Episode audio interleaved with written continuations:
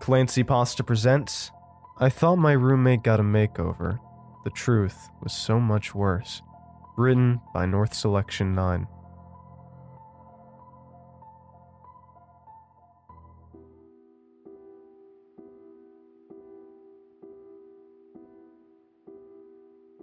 Some people are just born with it. They're the ones who, whenever they walk down the street, always leave a sea of turned heads in their wake whose calendars are near bursting with social activities, and who usually end up with their faces on the sides of billboards holding the cosmetic they're advertising or projected on the big screen. Usually, they're aware of their innate gift and the benefits it brings. They utilize it to make their life easier, always being the first to enjoy special privileges. Bad grades or the odd traffic ticket disintegrate with a charming smile. Confidence just oozes from their pores. Danielle wasn't one of them. She wasn't hideous, despite what she thought. She was a gangly, awkward looking girl with a burst of dark brown frizzy hair that resisted all attempts to be tamed by hairbrushes or conditioner. But there was something about her that seemed to push people away. Maybe it was that her eyes were too close together, or her nose was too large, at least in her own mind. She always hovered in the background of group conversations to try and make friends, but never knew how to inject herself into it. She'd end up blurting out an unrelated non sequitur which would destroy the mood. She'd wither as all heads turned to look at her, scurrying away without another word. She was a bystander in her own life. Danielle knew this all too well. Stacked in amongst the thick medical volumes she'd acquire from the library were glossy fashion magazines, and smiling models on the cover reminding her of her own shortcomings with every page she turned. The expansive collection of lotions, foundations, and whatever other fad beauty product that took her fancy on her dresser could rival the counter of any Sephora. We roomed together during sophomore year. She had a love for old British science fiction shows with tendency to go on long, unprompted rambles about it, but she was pleasant enough. She never brought any guys back and always kept her side immaculately clean. As I made friends and embarked on the sophomore experience of alcohol soaked parties, Danielle remained alone. She resisted all my attempts to nudge her into accompanying me, having resigned herself to long nights of studying and watching Netflix alone. I should have been more persistent, especially after everything that happened. Maybe I could have prevented it. After my first rush of student life, I was determined to settle into a serious academic career after winter break. I re entered those hollowed halls bundled in an oversized hat and scarf with a steaming coffee in hand my nose strawberry red from the pervading January chill and filled with renewed purpose.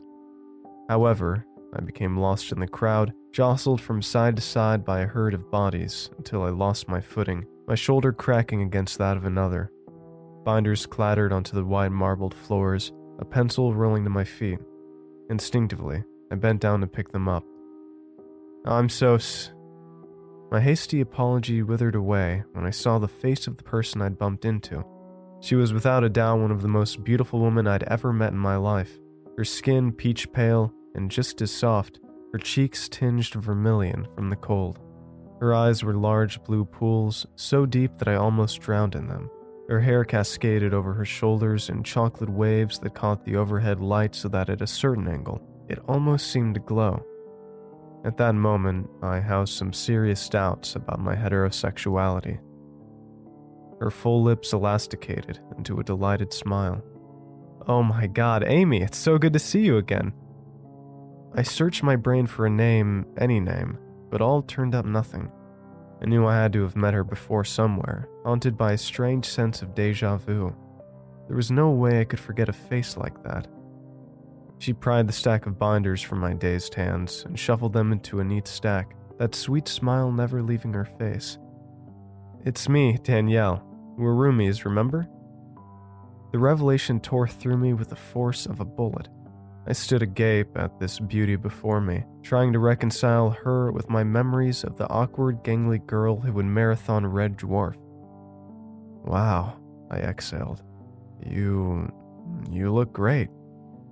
She was another person entirely. Some part of me was still convinced that this was just a convoluted case of mistaken identity, but that bubbly tone convinced me otherwise.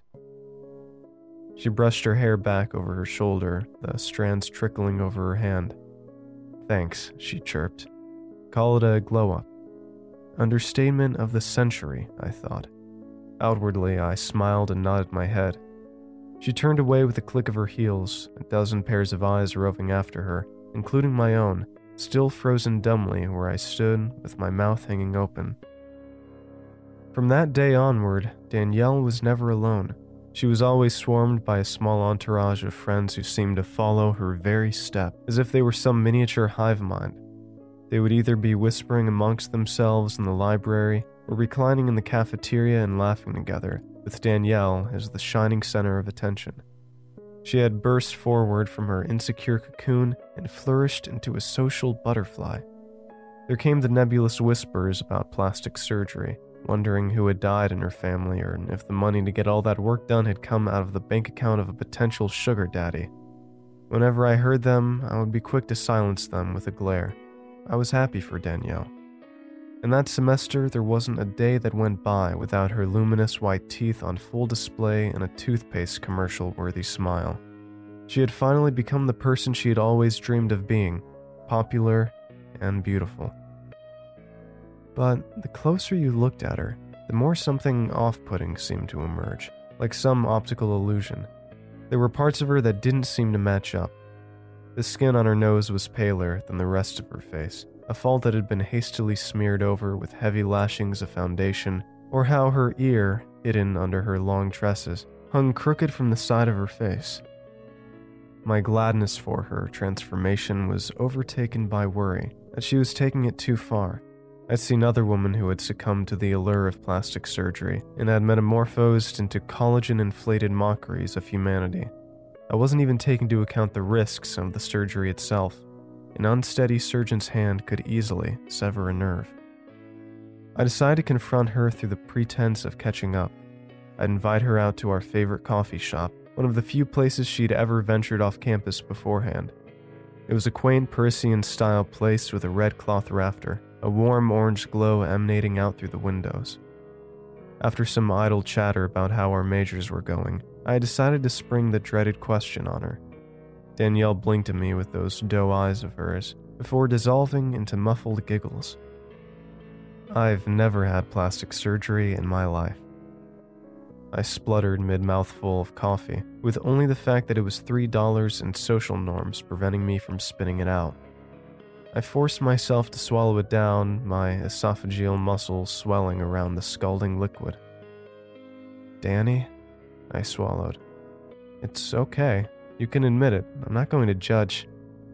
She shook her head vehemently.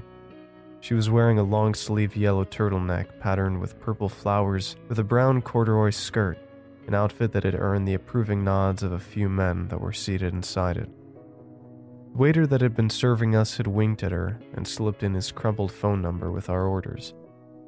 Come on, Amy. We're college students. I can barely afford a subway, let alone full body plastic surgery.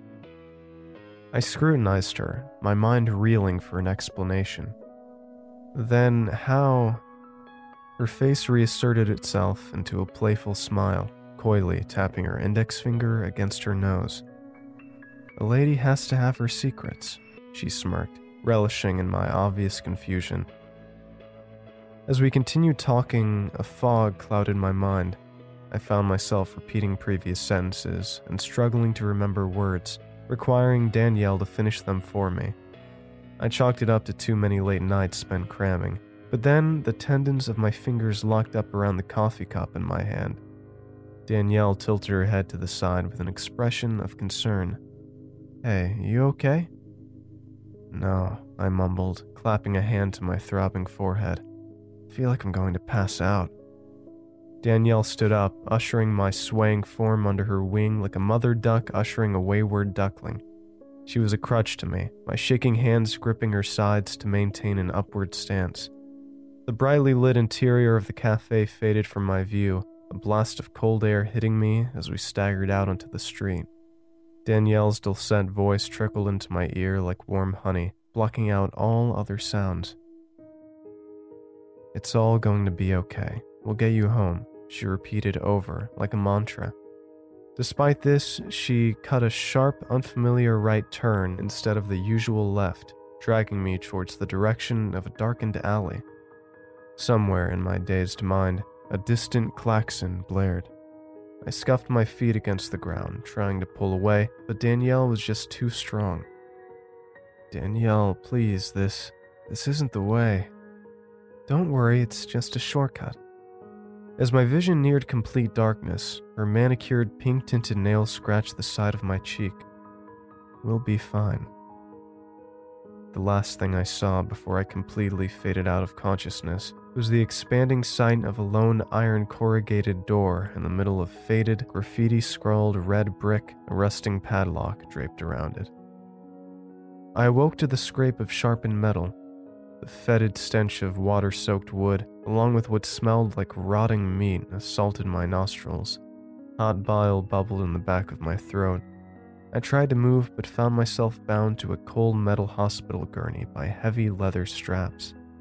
Straining my vision upwards, I made out the figure of Danielle in the faint light with her back turned to me. Her cute outfit had been traded in for white surgical scrubs. The sharpened edge of a scalpel glinted up from her hand. The creak of leather diverted her attentions to me, regarding me from the reflection of the polished metal. Oh, you're awake. I knew I should have administered a larger dose of anesthesia. I thought the drugs and the coffee would have been enough to keep you unconscious pity. Her voice was flat and clinical, devoid of its usual perkiness. Danielle turned around, her steely gaze falling over me. She looked at me as I was something on a slide, existing only to be taken apart and studied. There was nothing of the girl I had known in there, the one I had laughed, cried, and confided in about my daily frustrations. There was only a cold determination. She strode over to my helpless, recumbent form, hunching over my lower half around my mid thighs. My skin prickled as she dabbed on a cold orange colored liquid with a cotton swab. Her gloved hand slid over my legs, rubbing small circles into the muscle. I always thought you had the most beautiful legs, she whispered. It must have been all the track and field you did back in high school. I wish I could have run like you. I couldn't even open a bag of chips without having an asthma attack. Her grip tightened, hard enough to leave thumb shaped bruises behind. I flinched up, my body clattering back down onto the cold steel. Her eyes expanded, mouth falling open as if ready to apologize. It was as if the old Danielle, the one I knew, had resurfaced, but was quickly pushed down into the cold shell. None of us are original. Everything that we are is shaped by others. At least, that's what my mother used to say. I spent my whole life wishing that I could be someone else. Someone smarter, stronger, more beautiful than I could ever be. Her head fell back with a laugh that echoed with the faraway drip of water from somewhere within the darkened room. The answer was under my nose the whole time, she went on. I'm embarrassed that I didn't see it. She shrugged her shoulders. Back in the cafe, I lied, she admitted. I did have surgery, but I didn't pay for it. Danielle loomed over me with a grin that had once been welcoming but was now even more glacial than the inside of the room. Tears blurred my vision, leaking out of the corners of my eyes. You can't just wait for your turn to come. Sometimes you have to go out and find those parts you want and use it to create a whole new you. Make your own life. She tilted over the ceiling mounted light to where she stood. Wide light poured over her, bathing her in an ethereal glow. She tugged up her sleeve, revealing a line of angry red sutures ringed around her wrist. I writhed up against my bindings in a desperate attempt to free myself from what I realized she had been doing and what was about to come. Oh God, Daniel, please, please don't do this. The squeak of revolving wheels diverted my darting pupils down to a stainless steel surgical trolley. It held a wide collection of surgical implements, from a diathermy device to blades and scalpels, their polished exteriors glinting malevolently up at me. Danielle's gloved finger hovered over with a contemplative hum like she was a child in a candy store, before falling on a formidable looking bone saw. She picked it up and held it to my face, my own terrified reflection staring back at me from it. I don't hate you, Amy. That's not why I'm doing this. Not at all. You were one of the only people who treated me like I was a person before all this. That's why I don't want you to suffer. And if you love me, you'll let me do this. Please, Danielle. I shrieked through streaming tears and mucus. Please don't take my legs. The ridged edge of the saw fell over my quivering limb. Pain exploded through the nerve endings as the jagged teeth worked horizontally through the flesh, streams of blood pooling down my clenched thigh muscle, my agonized howl rattling the loose wooden paneling. She had been only inches away from cutting through bone when the straining buckle fastened around my writhing leg finally surrendered and snapped off. My bound limb recoiled into the air, colliding with Danielle's face. The sickening crunch of bone echoed through the air as she doubled over, her cry of pain muffled by the surgical mask. Her eyes contorted into a furious glare as she raised her instrument, determined to continue her assault, but it was missing from her grasp. Her entire hand was gone. We stared in mutual dumbfounded horror at the bloodless stump at the end of her elbow where her metacarpus had once sat. Through the torn skin and thick muscle that ringed around it, the end of Danielle's thick radius and slender ulna were visible, entwined together in a blunt tip. Her pupils shrank as she stared down at her quivering arm, her breath growing shorter and panicked. Her head jerked around, searching for her lost hand, in the darkened corner of the room, just on the threshold of my periphery vision, I saw it, disconnected fingers still twitching around the handle of the saw. She dropped to her hand and knees down onto the filthy floor, her former task forgotten, desperate to restore her perfect appearance. While she had been distracted, I had wasted no time in undoing the other straps. By the time she realized what was happening, I was already half hobbling down the hallway. Every step I took felt as if I was running a marathon across broken glass. My trembling calf muscle was dyed reddish brown from drying blood. My body screamed for me to stop, but Danielle's rapid, furious footsteps from behind compelled me to run faster. Amy! Her roar exploded into the air, rattling the flurry of dust particles that descended from the ancient ceiling as silent as snow. It was followed by the toe curling scrape of metal against rotting plaster as she dragged the bone saw along the wall.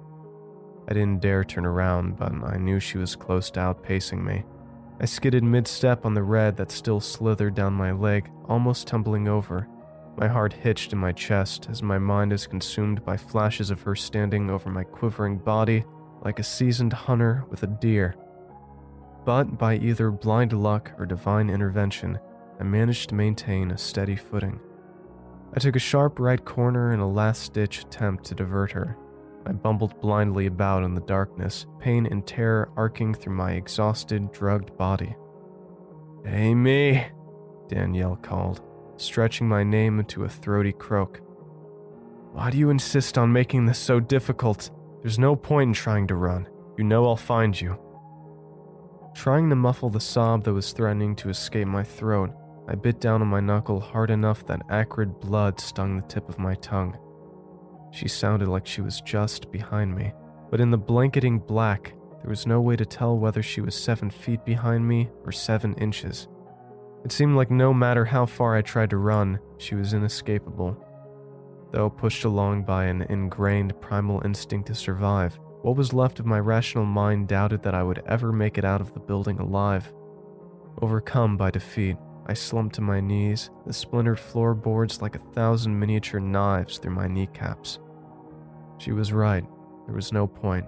I would die in this darkness, unnoticed by the world outside. Just as I was about to coil into a fetal position, I saw it. As I strained my eyes through the shadows, I made out thin shafts of light that stretched up into a wide rectangle, illuminated by a world beyond a door salvation.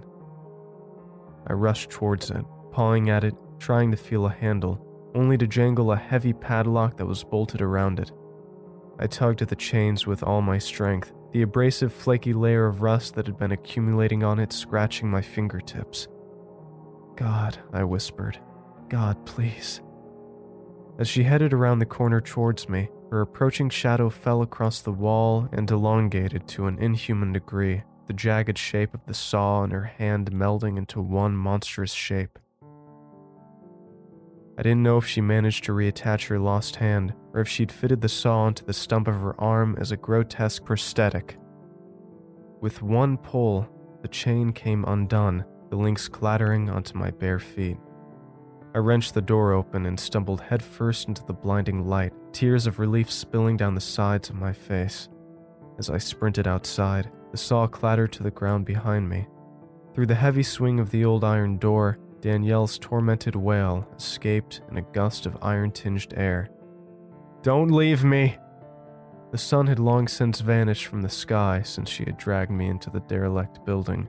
Instead, the world was illuminated by streetlights and buzzing neon lit storefronts, the gaudy rainbow of colors all blurring together in my waning vision into a single blinding haze.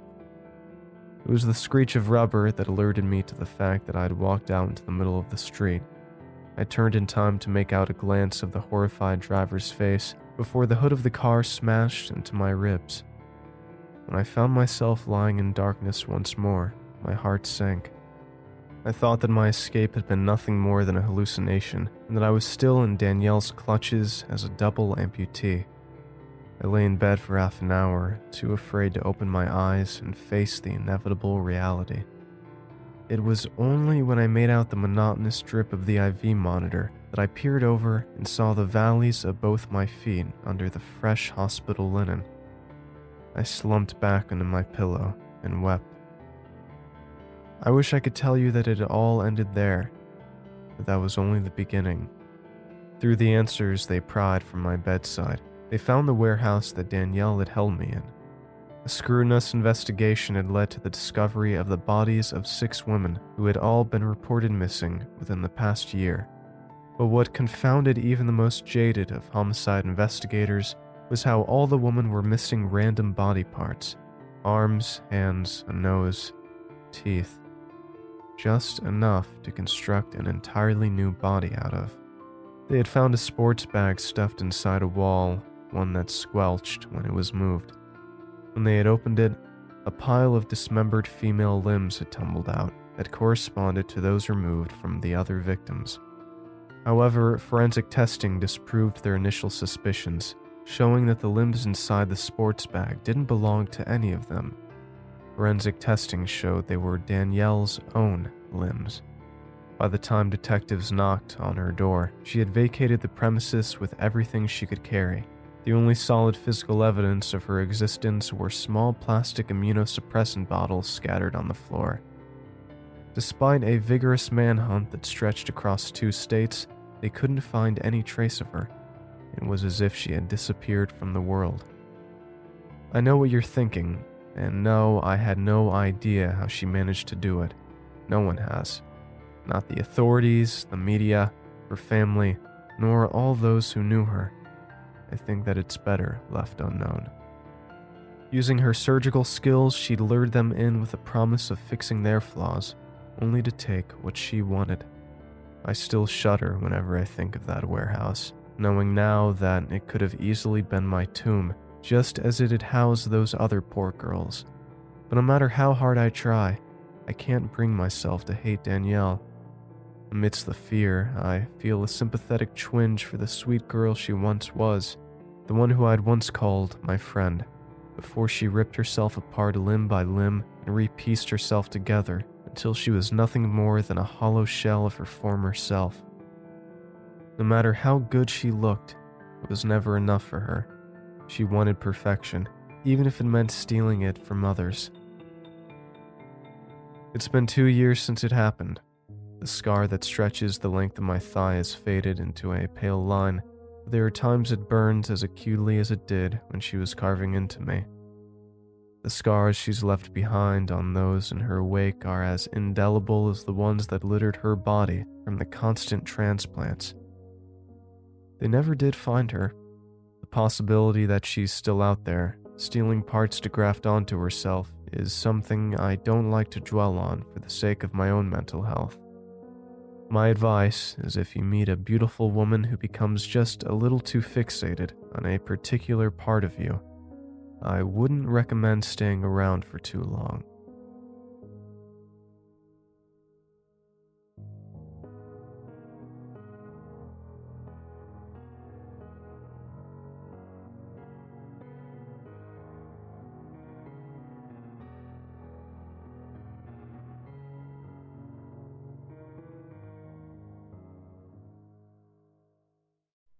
Thanks for listening, and I hope you enjoyed tonight's story. If you did, make sure to check out more of the author's work in the episode description and go to youtube.com slash clancypasta to hear new episodes first. And if you'd like your story featured in an episode, feel free to email it to clancypastastories at gmail.com. You can always get your creepy cool merch at teespring.com slash stores slash clancypastastore. And I hope you all have a great night. Cheers.